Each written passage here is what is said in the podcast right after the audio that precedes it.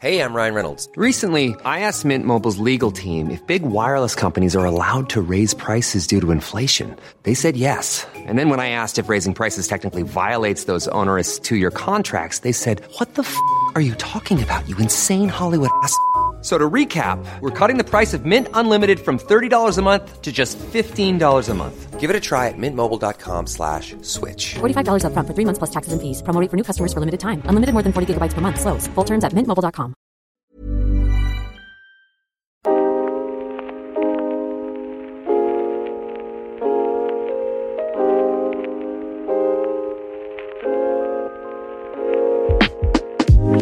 Bonjour à tous. Bienvenue sur le comptoir de la psychologie. Après quelques semaines d'absence, je reviens pour de nouveaux épisodes. J'espère trouver une forme de régularité, même si je ne peux m'engager à cela. En tout cas, ça ne m'empêche pas d'accueillir et de recevoir, de lire vos avis, vos retours, et je vous remercie grandement pour tout cet enthousiasme après plusieurs mois, années de présence ici. Alors, ça faisait quelques semaines, mois, que j'avais noté que je recevais souvent des suggestions concernant certains concepts cliniques, notamment par exemple celui du clivage, qui est souvent revenu. C'est assez intéressant parce que le fait de se sentir clivé, ou en tout cas d'imaginer ce que peut être ce concept, ou d'en entendre parler, ou d'être même un professionnel, la question du clivage vient interroger. Donc je me suis dit que j'allais vous faire une petite introduction, qui est toujours du côté de toute façon ces épisodes d'une forme d'introduction, qui permet d'ouvrir une porte mais que vous allez pouvoir continuer à enrichir. Alors vous savez, le moi d'après Freud a une capacité d'unifier ces divers processus, c'est-à-dire avec le surmoi, avec le ça. J'avais fait un épisode d'ailleurs là-dessus, il y a quelque temps. Ça revient à dire que sa mission, c'est d'être dans un équilibre autour de ce qui vient faire force et influence en lui et sur lui. D'ailleurs, le bébé au départ, il va surtout avoir une représentation d'objets partiels, c'est-à-dire une représentation de plusieurs fragments. Par exemple, il y a le sein, il y a l'odeur de la mère, la bouche, et petit à petit, cette unité va commencer à exister, c'est-à-dire cette possibilité d'avoir un objet total face à lui. Objet total, ça veut dire aussi le bon et le mauvais, donc le bon sein, mais aussi le mauvais, c'est-à-dire celui qui est présent, nourrissant, satisfaisant, mais aussi celui qui est parfois manquant. Tout comme d'ailleurs la présence et l'absence de la personne en face de lui, qui appartient à un tout. Donc c'est-à-dire qu'on pourrait presque penser que au tout début de la vie, on est avec une représentation clivée, par fragments, qui est beaucoup plus séparée. Et le but, ça va être à un moment de se construire l'unité et donc l'ambivalence aussi. Donc Laplanche et Pontalis évoquent la fonction du clivage, donc de séparer un tout, un objet unitaire en deux moitiés, qui vont avoir des parcours bien différents, bien indépendants. Donc comme un mécanisme qui au final déconstruit l'unité qu'on a tenté de construire. Alors dans le langage courant, on entend souvent l'idée d'être clivé, dissocié, lorsqu'on se sent pris dans des paradoxes, dans une difficulté à se positionner.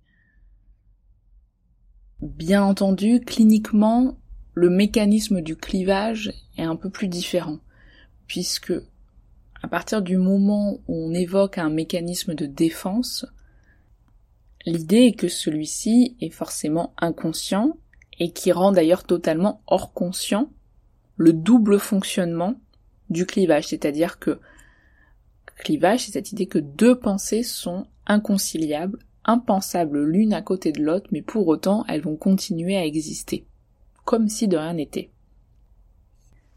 Pour Bleuler, le clivage c'est la fondation, c'est ce qui semble le plus important à penser et à comprendre quand on évoque la schizophrénie. Pour Klein, pour penser justement cette schizophrénie, elle a parlé principalement de clivage de l'objet. Donc objet au sens autre, c'est-à-dire comme la façon la plus intense de se défendre contre l'angoisse.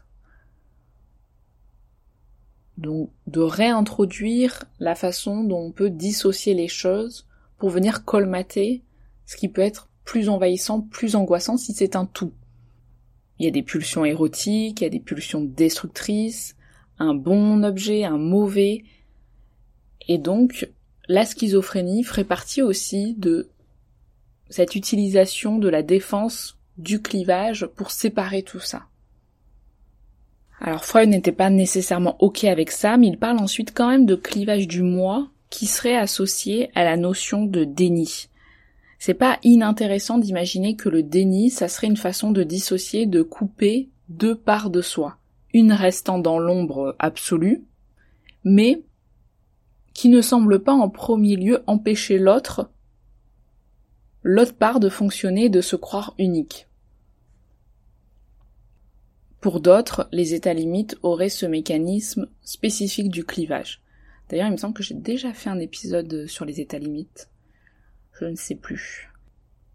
On peut d'ailleurs voir aussi ce mécanisme dans la clinique du traumatisme, qui vient pas seulement parler d'un fonctionnement, quoique, en tout cas qui serait une façon de se défendre contre l'indéfendable, justement, la question du trauma, de pouvoir dissocier, cliver.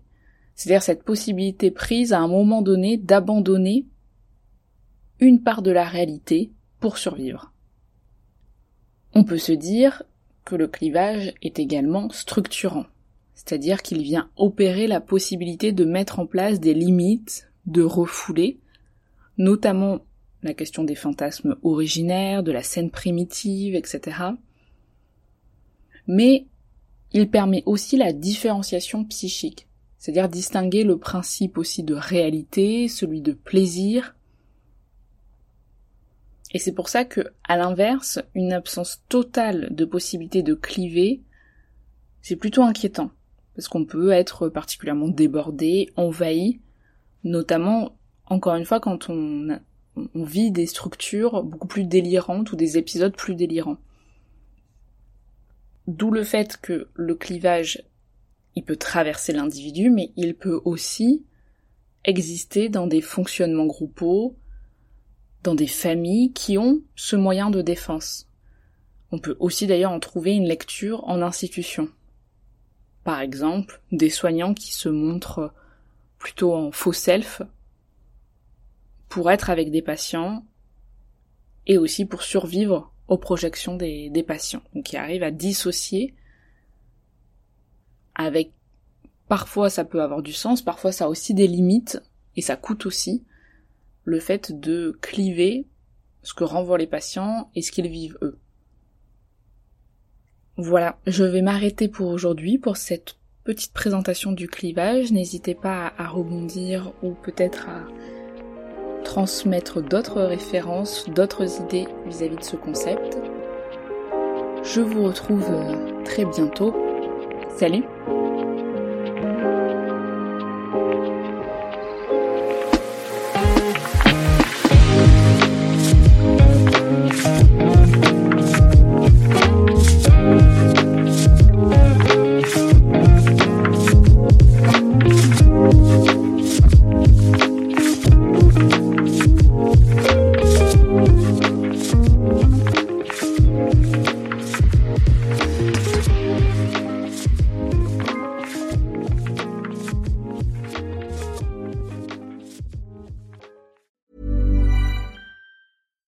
Deserves the best, and there's no better place to shop for Mother's Day than Whole Foods Market. They're your destination for unbeatable savings, from premium gifts to show-stopping flowers and irresistible desserts. Start by saving 33% with Prime on all body care and candles. Then get a 15-stem bunch of tulips for just $9.99 each with Prime. Round out Mom's menu with festive rosé, irresistible berry chantilly cake, and more special treats. Come celebrate Mother's Day at Whole Foods Market.